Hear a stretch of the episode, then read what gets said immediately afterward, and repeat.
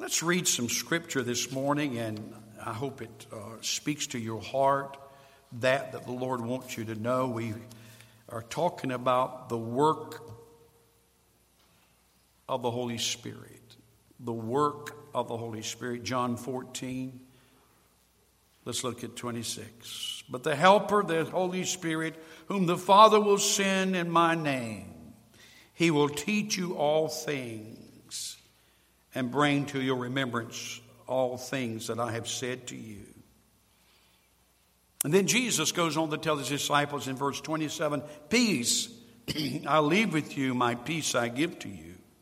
Not as the world gives, do I give to you. Let not your heart be troubled, neither let it be afraid.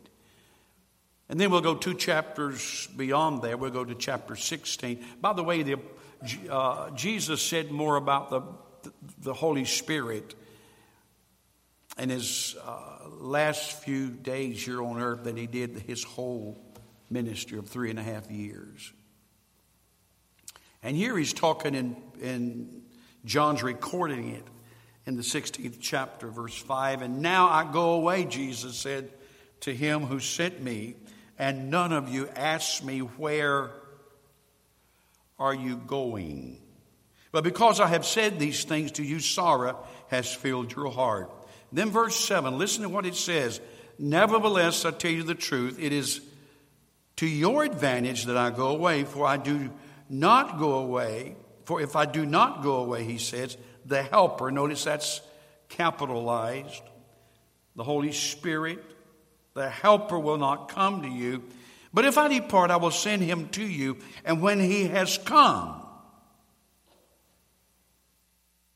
he makes no mistake and no bones about this. He's saying what will happen when the Holy Spirit, he says, he will convict the world of sin, he will convict the world of righteousness, and he will convict the world of judgment. Of sin because they do not believe in me, of righteousness because I go to my Father and you see me no more, of judgment because the ruler of this world is judged. I'll explain that to us as we go along. Verse 12 I have many things to say to you, but you cannot bear them now. However, when He, the Spirit of truth, is come, He will guide you into all truth, for He will not speak of His own authority, but whatever He hears, He will speak. And He will tell you things to come. He, the Holy Spirit, will glorify me. He, the Holy Spirit, understand that's the purpose of the Holy Spirit coming. He will glorify me, for he will take of what is mine and declare it to you. And all things that the Father has are mine. Therefore, I said that he will take of mine and declare it to you. Notice, if you will, the introduction that is on your outline. This is a great introduction. Read it with me. Let, let it speak to you. The need to address the vital role of the Holy Spirit is as relevant today as it has been throughout church history. Jesus clearly told his disciples that even though he was about to leave them, that in fact, in the next phase of his ministry, his presence will be mediated by another, and that is the Holy Spirit, and we just read it into your hearing. That means that today the Holy Spirit is how we practice and experience the presence of God in our daily lives as Christ followers. Through the power of the Holy Spirit, Jesus is transforming hearts and live and lives around the world. The Holy Spirit is described in the Bible as a power at work in the lives of people dealing with them and revealing more fully God and His will to mankind. For the last several weeks, several months, we have been talking about the manifestation of the Spirit of God.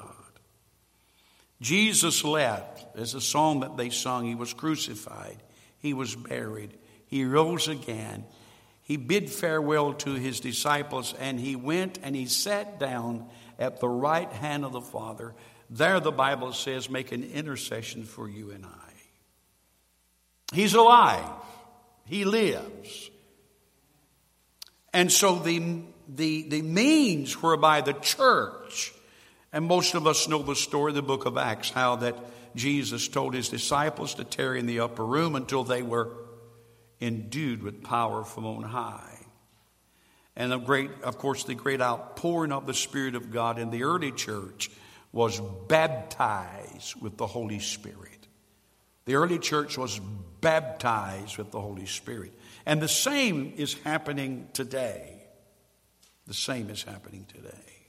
And so that's how the church operates. It's through the power, the anointing, and the presence of the Holy Spirit. And Jesus said here, which is very in, uh, important, when He is come, He will convict, the word there is convince, the world of sin, the world of righteousness, and the world of judgment. Notice Roman numeral number one. It is the Spirit's mission to convict us in three areas. He gives, first of all, this conviction of sin. He gives us an awakened sense of sin, particularly the sin of unbelief in Jesus Christ. So when you and I witness to someone, when you and I talk about the and speak the word of God, the Holy Spirit takes that word and takes your and my testimony and he convicts the world, the unbeliever, that he might be convinced that Jesus Christ is really, truly the Son of God. And he changes that unbelief of Jesus to a belief in Jesus Christ. So it's to convict and convince the world of sin. And then, second of all, is to convince and convict the world of righteousness. The Spirit wants to affirm the righteousness, I love this, of Jesus and cause us to look to Him alone for salvation. So, what the Spirit does, it convinces man that Mohammed is not the way, that some other God is not the way it really opens the eyes of the unbeliever that they see, hey, Jesus Christ is truly the Son of God. He is alive and He wants to do a work in my life. And if I want to live a righteous life, I must come to Jesus Christ. So He convicts and convinces the world of sin, of righteousness, that the only way that we can obtain righteousness is through and by Christ. And then, number three, an acknowledgement that judgment has already been passed against the evil one. That's why that's the reason he mentioned Satan in this statement. The Holy Spirit wants us to understand this. And he wants the unbeliever to understand that Satan is the one that will try to destroy his home, his family, his children, his grandchildren, and his own life. And the Holy Spirit convicts and convinces that person that Jesus Christ has already dealt with the evil one, he is already defeated, and that God can give you and I, and whoever accepts the truth, victory because Satan is already judged and defeated. Wow. And so when he comes peddling off all this stuff to you and lying to you, understand, Satan, you've already been judged and you have been defeated by Calvary and you have been defeated by Jesus Christ. Wow. Talking about the manifestation of the Spirit of the Lord. Talking about how that you and I can have an ongoing, live, a relationship with Jesus Christ. Now, you and I and the world And man today, whether it's here in America, whether it's in Europe, or whether it's in Africa, the Middle East, or South America, or wherever it might be, all of us need to have an encounter with the Holy Spirit. Listen to me. We need to have an encounter with the Holy Spirit. And I ask this question under Roman numeral number two as we look at number one. Have we opted to marginalize the Holy Spirit out of uh, cynicism or fear of extremism? You've heard me talk about balance and how important it is in church to have balance. And a lot of times, if we're not careful, we have an imbalance of what God wants to do. We are either going this way too far or that way too far, and we can become cynical about the manifestation of the Spirit of God, or we can go to the extreme in allowing the Holy Spirit to manifest Himself. I hope you're following me because this is a trap of the enemy that would like to entrap all of us either in being cynical or going to the extreme. And I've seen both. And I want us to understand what God wants to do in the world today, what God wants to do around the world today, what God wants to do in our communities today what God wants to do in people's lives today. And we can't be afraid of the manifestation of the Spirit of the Lord. And we can go from A to Z when it comes to the manifestation of the Spirit of God. And that's the reason it is that we understand what God is wanting to do today. Look at number two. Pentecost came to the place where spirit led ministry became platform driven ministry. With the Holy Spirit experts leading the meetings and dazzling everybody with their gifting. It became about the cult of personality rather than the beauty of Jesus Christ. Don't shout me down over that sentence. Most of you won't understand that, that, those statements because you were not exposed to a lot of what we that are older were exposed to. But if there's ever been a true statement, that is a true statement. What happened in the 40s and the 50s, as most of you know, that it was in the early part of the 1900s that there was an outpouring of the Spirit of God. It first of all happened in Topeka, Kansas, and then it happened out in California, the Azusa Street experience. And there was this great outpouring of the Spirit of God and this great manifestation of the Spirit of God. And there were miracles and powerful, powerful moves of the Holy Spirit. Now, I, I wasn't living in 1901, whether you think that or not, I was not. But it happened. We have the history. But then we have this great move that took place in the late 40s and the early 50s and 50s and 60s. And the same thing that happened at Azusa Street, the same thing that happened in Topeka, Kansas, happened all over America. Powerful manifestation of the Spirit of the Lord. And there were gatherings by the thousands, by the tens of thousands, in churches, in storefront buildings, in, on campuses, in the, in the Pentecostal churches, and the nominal churches, whether it was Presbyterian, whether it was Lutheran, whether it was Catholic or whatever, there was this great manifestation of the Spirit, a real manifestation of the Spirit of God. Miracles took place. There were actually piles of crutches on platforms, lines of wheelchairs, empty wheelchairs, all the way around the building. building. There was this great manifestation of the Spirit of God. prophecy. All the nine gifts of the Spirit were taking place the gift of healing, the gift of miracles. There were miracles after miracles after miracles that took place, and people were totally set free by the power of God. And no matter what possessed them, no matter what they were bound with, they could, they could go to a church or they could go to a meeting and the, and the power of God would move in such a way they gave up their drugs instantly.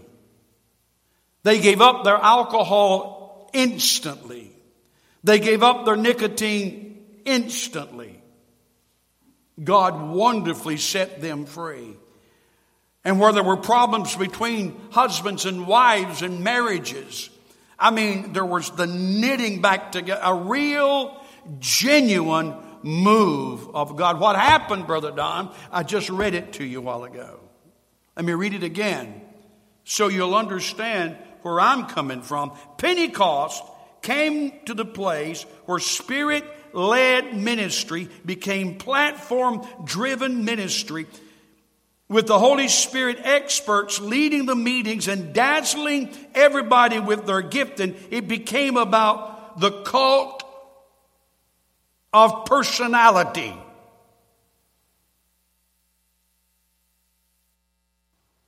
God's man of faith and power. I mean, I'm not, I'm not making fun. I am not belittling the move of God that took place back then because it was real. You had Billy Graham, you had Oral Roberts, you had A.A. Allen, you had Jack Coe, and you could name them right on down the line of great men. Not only men, but women that had ministry that reached out to tens of thousands. Stadiums were filled to capacity because of it. But something happened. It became more about personality. It became more about that man and that woman than it did, than it did about God and Jesus Christ. I, I, was reading to you earlier about the about why he came. Jesus said, "When he is come, he will glorify me, not glorify the flesh or glorify mankind." It's important It's important. Look at number three under number two. We need to see the encounters with the Holy Spirit that result in transforming our lives and communities, not being confined to a service or platform. I know that's sacrilegious for me to say that. Brother Don, you don't believe in the manifestation of the Spirit in church? Uh huh. With all of my heart. I believe there needs to be the manifestation of the, uh, of the Spirit of God, and I believe there needs to be the nine gifts of the Spirit moving in the church. But the church is not the only place. Don't check out on me. Stay with me. I will stay scriptural, I believe. It is important that we need to understand when He has come, He will abide with you forever. The Holy Spirit will abide with you forever. And He is with us in church. And there is prophecy. And there is all the, the, the, the, nine gifts of the Spirit, or there are that will function in the church. But listen, we need to take from what's in here out there and realize God wants to move out there just like He does in the church. I'd like to get a whole group of amens right there. It would encourage me a lot. I, I, I have several little stories. They're not little stories, they're big stories. To tell you areas where God's Holy Spirit and God's power was manifested. The man Zechariah, his wife's name was Elizabeth. They were old. Zechariah was, and you'll find this in the first chapter of the book of Luke. Zechariah was a priest in the temple. Now, I don't know whether you realize what a priest did or not, but he didn't come in with a botany suit on and a necktie and, and dress to kill. He came and worked. He worked in the temple. When I say worked, he worked. They brought in, they brought in, in, in, in sheep and, and animals and pigeons, and he took knives and he cut them up. I mean, he had to keep the lights burning in the, he had so much to do. He was working in the temple. And all of a sudden, there was this great appearance of an angel. And he was so frightened. It scared Zechariah. And he said, Zechariah, I know that Elizabeth is barren and I know you'll have no children. But she is going to give birth to a young man, to, to, to a baby, a male child. And uh, I want you to call his name John. Well, it so startled Zechariah, it was, and, and it was so unbelievable. They had worked, they had been married for so long, and they had no children. And all of a sudden, they appeared. You know who it was that came to him? It was Gabriel that spoke to Zechariah and told him, Your wife, Elizabeth, is going to give birth to a child. And he struggled with doubt. And so the angel said, Listen, Zechariah, because you doubted what I said, you're not going to be able to speak for a long time. And so the whole nine months of the pregnancy, he couldn't speak. Well, he came outside and they saw him. They knew something happened to him. Wow, what in the world? He just tried, he was motioning to him, trying to tell him what happened. And when he was born, they were wondering what to call him. And all of a sudden, he said, Call him John. And he was John the Baptist. But this man was working, killing animals, and had an encounter with the power of God. Another story which I like is my wife and I, when we were in Israel, we saw these shepherds out and, and how that they took care of the sheep. And it's, it's really a filthy occupation. And so they were taking care, these shepherds were taking, in fact, the Bible says they lived in the field. They, at this particular time, during this time, they were living with the sheep in the field. They were not in church. They were in the field. And all of a sudden, there was an encounter with heavenly beings. And most of us, if not all of us, know the story how that the angels appeared unto them because of the birth of Jesus Christ, announced that birth to those shepherds, and the rest is history. How that they left from tending the sheep and went and visited Jesus in a manger. Shepherds tending the dirty sheep, and yet an encounter with God. Powerful encounter with God. One of the greatest personalities in the Bible, but especially the New Testament, is a man by the name of Paul.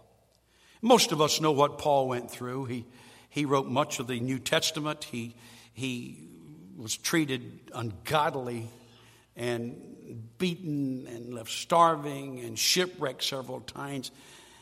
And so they had arrested him, and on the way to Rome, there was a great storm. And there was such an effort to keep from losing anybody because it was a terrible, terrible, threatening storm that they were going through. They came to this island, Malta, and the ship hit the rocks and the ship broke up. But the Bible said that they all got safely because Paul had prophesied not one person on this ship shall lose a hair on their head. And so they all were safe on the island. And I love the first verse of the 28th chapter of the book of Acts where it says, And, and, after all was safe on the island. Can you imagine having gone through this shipwreck? Can you imagine that going through the storm for days and days and days? They had thrown everything they could over to keep from the ship breaking up and nothing helped. And they'd gone through all of this. They all got, once the ship broke up, they all got a plank, they all swam. They finally got to the island and then it says, and they were there, safe on the island. And the people there show them no little kindness. You're talking about hospitality. These people were so hospitable to Paul and all the people that were on this, and they, they just gathered wood. And, and the Bible says because they were cold. So they built a fire for Paul and those that were on the ship. And they're all sitting around talking. And uh, not in church, just talking and thanking God for the safe trip, and even though they'd gone all through all that. The fire began to go out, and rather than letting someone else do that, rather than saying, I am Paul, look at me, personality man, I'm one of the greatest preachers ever. I'm one of the greatest teachers ever. God speaks to me. God's performed all of these miracles. Paul, I'm Paul. Paul went and gathered wood. Maybe God wants some of us to gather some wood sometime. These preachers that makes five, I looked at some of the salaries of some of these preachers, five hundred million dollars. Now, I'm not against preachers making money because I am one.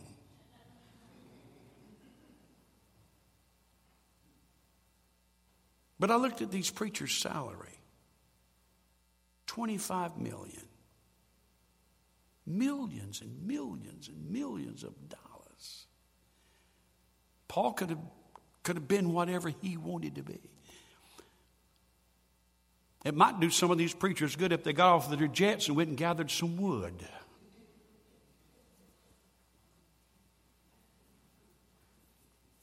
Now I'm gone. I've quit preaching and gone to meddling. But it's the truth.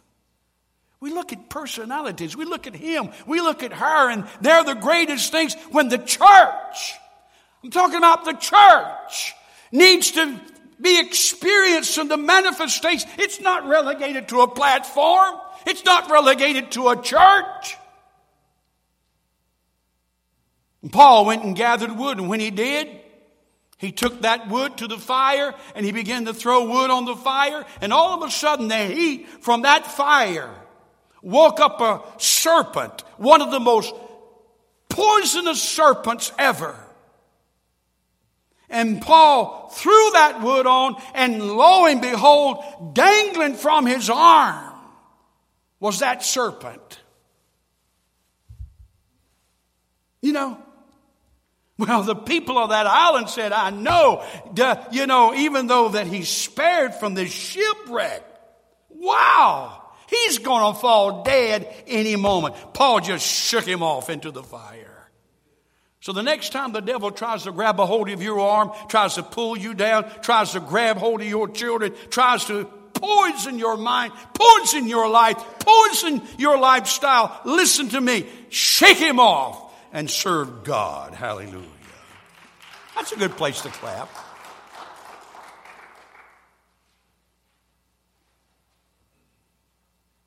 So Paul just did not only experience the Lord in the prison cell, but he, along with Silas, singing and praising God. He experienced an encounter with God gathering wood.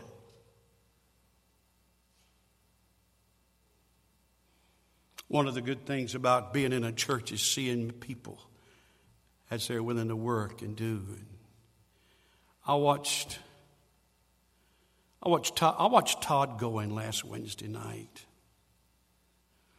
And Todd said, "Okay, you guys going to have kids coming?" And families coming on Wednesday night, some have to get off of work and, and they don't have time to stop and eat and they want to bring their children to church. He said, I'll tell you what I'm going to do. I'll have, I'll have some food for you when you get to church. And so when the people came in, including myself, we all sat at the table and talked and fellowship. And Todd and his wife and his daughter served us food. You say, Brother Don, you believe the Spirit's in something like that? Mm-hmm. I believe he's in, I believe he's with you when you make a, a ham and cheese sandwich. You see, we want God to do all of this other stuff. And we want to be seen by doing this and that and the other. It's okay. It's okay to understand that the Spirit of God wants to move in our lives every day of our lives. Not just when we're in the church, not when we're just singing or preaching, but the Holy Spirit wants to move in our world. And we've marginalized him to the church. Don't you get mad at me.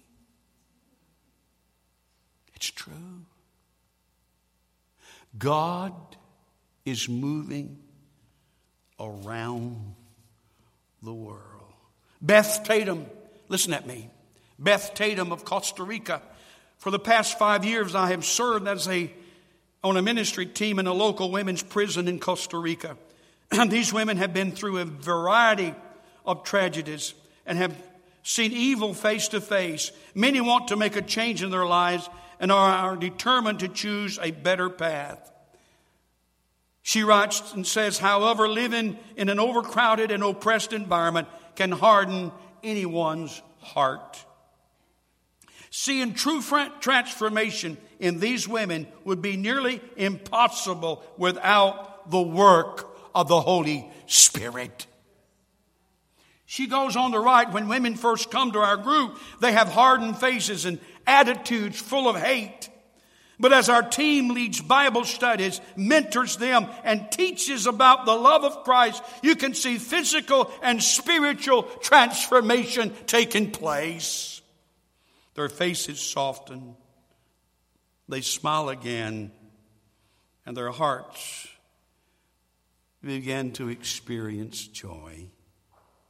These women discover that they are defined Uh, I'm sorry, these women discover that they are not defined by their past and that the Holy Spirit will guide them as they forge a new path in life. They learn how, listen, they learn how to accept responsibility for their sins and to move forward as new women in Jesus Christ. Isn't that great?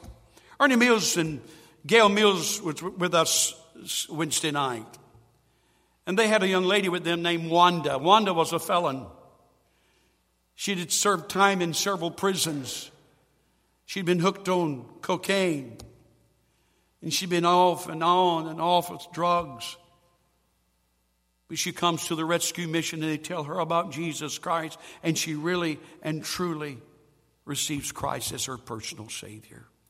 She now has educated herself. She now has a good job. She is now serving the Lord and she has a powerful testimony of what the Holy Spirit has done in her life.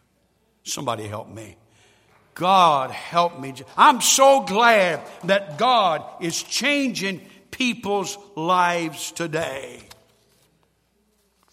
I've said to us that we see hear about, know of about 15% of what the Holy Spirit is doing around the world today. Listen to this. Does the Holy Spirit work in a different manner outside the United States or Europe? Is he more needed when proclaiming the gospel on the African, Asian, and South American continents than in North America or Europe? Why do we experience the Holy Spirit differently in Africa than in Europe, in Asia than in America? You ever ask yourself that question? What's going on? I hear the miracles. I hear what God is doing overseas. Such glimpses of the Spirit, world, and activity of the Holy Spirit are repeatedly given in Africa, South America, and certainly of Asia. Far less frequent do we hear the Holy Spirit's manifestation in North America and in Europe. Does that suggest that God is geographically biased? I don't think so. Some have suggested that traditionally non Christian lands need this kind of evidence to reinforce their belief. Is that a good, is that a good statement? Is that, is that true? Other words, these people are, they really need the move of God there because they are so and so and so, but we're this over here. Listen to me. But some of these lands, traditionally considered non Christian, have a higher percentage of professing Christians than historically Christian, quote, Christian lands. Now that'll shock you. Today, the population center of the Christian world is not in North America, it is not in Europe. Let me say this again. The population center of the Christian world where is it today? I'll tell you where it's at. It's in Africa. In Africa, there are possibly more believers in mainland China than in the United States. Is this a wow? Is this a wow? I don't know. This excites me today. I'm so excited because I know that the Holy Spirit is moving all over the world and changing and transforming people's lives, and people are being saved by the tens of thousands, even in Muslim countries like Iran and Iraq, Egypt. All of these countries, they're having visions and dreams, real visions, real dreams, and they're turning to God by the tens of thousands of people.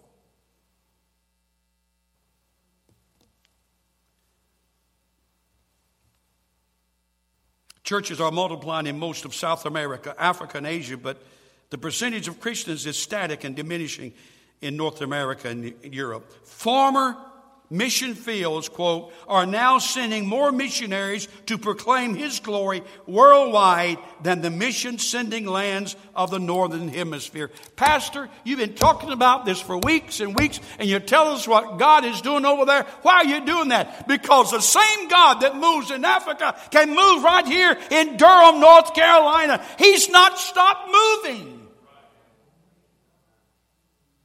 That's why I want to hear about it.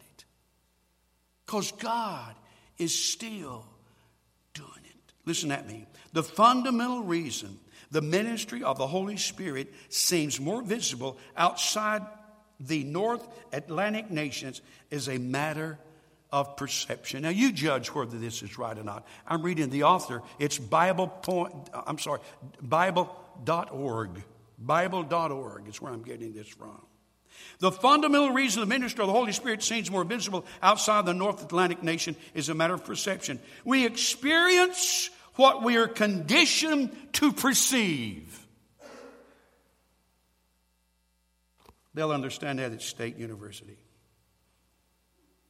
I'm saying they understand this stuff at the educated place, but not only that, we understand it.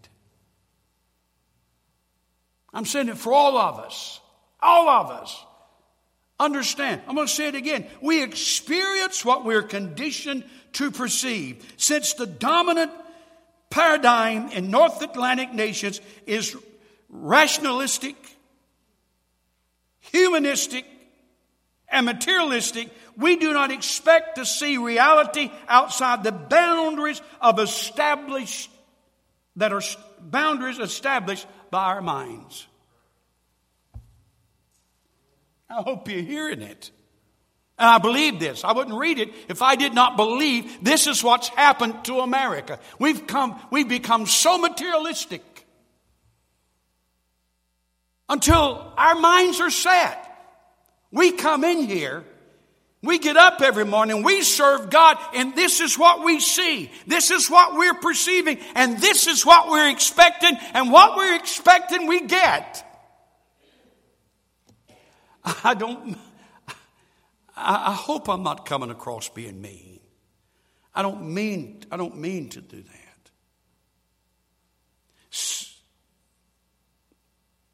Man is, is the measure and reason is the method. Why aren't we seeing it? Because man is the measure. Our nation has become so humanistic, and it's so easy for the church, God's church, to fall in line with the thinking of the world.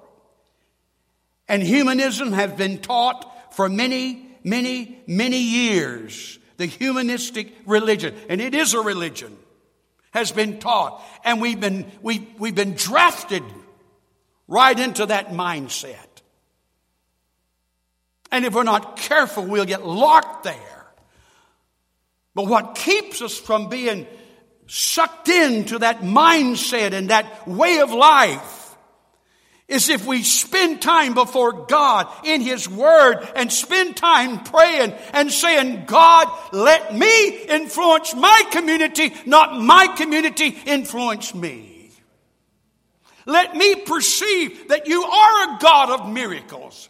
Let me perceive and know in my mind and in my heart that you still are healing today, saving today, and that the nine gifts of the Spirit are just as real that they were as they were in 1940, 1950, and in the early 1900s, and the day of Pentecost.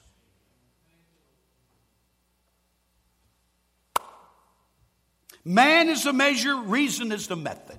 If I can reason it out, if I go to your church and I, I look with carnal eyes and I can reason it out and I can see, then I will believe. But I won't believe outside of that.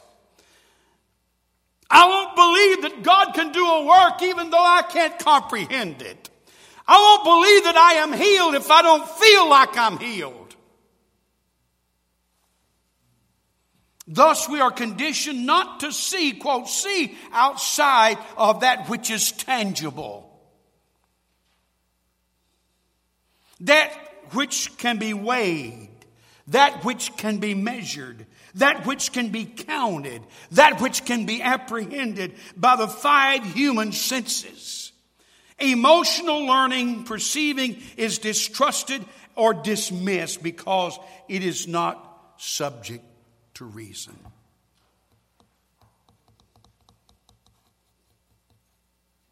We sung earlier, the atmosphere has changed. The atmosphere has changed. but maybe you're thinking, maybe, maybe we need to think. When rationalism is supreme, there is unwillingness, even an inability to perceive the spirit world, both the evil and the holy. I'm, I'm ending it up. Differences lie in our perception. And so when we don't see it happen, we look elsewhere. Whether it's the finance company, whether it's the bank, whether it's the doctor, whether it's medication, or whatever. But I'm here to tell you our God is a miracle working God. A miracle work. I'm going to end by this, by this one. Ezekiel 37. I, I, I, I won't do injustice to this 37th chapter. And most of us know that read the Bible and have been serving God for, serving God for any length of time. You know that this is the this is the story of the valley of dry bones. Now, this 37th chapter mainly, listen at me, mainly applies to the restoration of the children of Israel. They were in bondage, they had gone into captivity, but here Ezekiel is showing, God shows Ezekiel this great revival that's going to take place. And it was primarily to the children of Israel. Keep that in mind. But it has a dual meaning to it. God carried Ezekiel, the prophet Ezekiel, to a big valley. It was a graveyard. It wasn't church. It wasn't somewhere, well, it was a graveyard. He carried him to a graveyard and he showed him this large valley and it was full of bones. It was full of bones. And God said to Ezekiel, Do you believe that these bones shall live again? And he said, Lord, you know. You ever get to that place? You believe you can be healed. You believe your, your children can be saved. You believe your marriage can be restored. Lord, you know. You know. And then God said something to Ezekiel that's so important. He said, prophesy. And when he did, listen to this bones came to bones. Bones came to bones. I mean, there's no telling in this graveyard of bones, there's no telling the number of people there. I would say that it was, it was tens of thousands of people or, or bones. They came together, but there was no life. And see, that's where the church is today. We've got structure, we've got the building, we've got the programs, bones coming to bones, but there's no life. I, I must say, last night was, was one of my favorites. I thank God for a team. They work hard, they work long hours, they sacrifice. But more than all the working hard and all that, the Holy Spirit moves through Matt Fisher and that team. They're not dead. I love it because they're alive. And, and we walked around in this service last night. There were 60 some people here last night, and we walked around, and some were ministered to, some were speaking in tongues. The Holy Spirit was moving in this place. Not just on the platform, it was, but back there. So I thank God that we're part of a church that knows what it is to allow the Holy Spirit that will move on a Zechariah, that will move on a Paul, that will move on shepherds, that will move on a Levi that's out collecting taxes, not in church, but out collecting taxes when he encounters Jesus Christ and he's called and he changes his profession. I thank God that we are part of a church that knows what it means for bones to come together. Bones came together last night. But let me tell you what happened. The Spirit of God moved. And the Holy Ghost wants to move in our lives and in our hearts. And then God said something to Ezekiel that's very important. He said, Ezekiel prophesied to the north wind and the south wind and the east and the west. Prophesy to the wind. Now, God didn't say to Ezekiel, Ezekiel, I'm going to prophesy to the wind and I'm going to make these alive. The wind was already available. Breath was already available. A miracle was already available. And God said, Ezekiel, you prophesy. You speak. And when Ezekiel began to speak and prophesy, the wind started blowing and the breath of God went into those bodies. Oh, it was bodies. It won't just bones. The, it, it was a body, but there was no life. The sinews, the flesh and all were there, but there was no life. And we've got them in churches. We've got them all over the United States and Europe, but there's no life if we're not careful. We leave out the main important thing, and that's for life. That's for breath. And the only way we're going to have the Spirit of God and the power of God and the breath of God moving is for the church to pay a price and say, God, would you move in our lives today? He prophesied, the wind started blowing, and the Bible says that they stood up. Now, that's what God wants the church to do today. He wants this church. He wants the, he wants Mount Bethel across the street. He wants Rose of Sharon Baptist down the road. He wants churches and, and, and, and ministries to sense His very power where lives can be changed. You can't change them. I can't change them. Programs can't change them.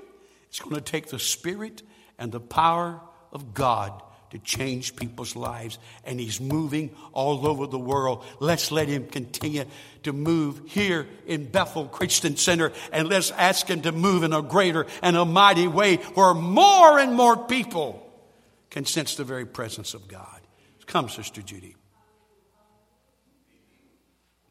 Most of you probably have read it on Facebook, email, or seen it in the news. Channel 11 has carried it what has happened at Hillside. Two men, especially one,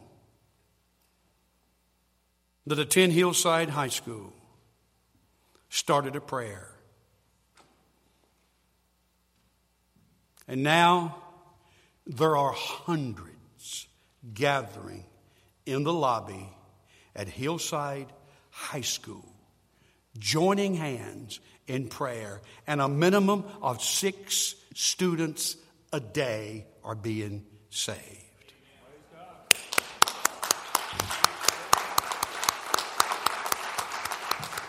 That is what I'm talking about, folks. Yes, God moves in this place. Yes, it's important to gather in a central place and all of us join together in prayer, in worship, in serving God. But there's a hillside out there. There's a shepherd field out there. And there's a graveyard out there. There's plenty of places that God is desiring to move, but He's saying to us, you prophesy. You speak God's word. There is power in the word of God. And when Ezekiel spoke the word of God, it became a great army. We need to have the word of God alive in us today and the spirit of God alive in us today. Wow. I got to hush. I know I've gone too long. I don't usually preach this long.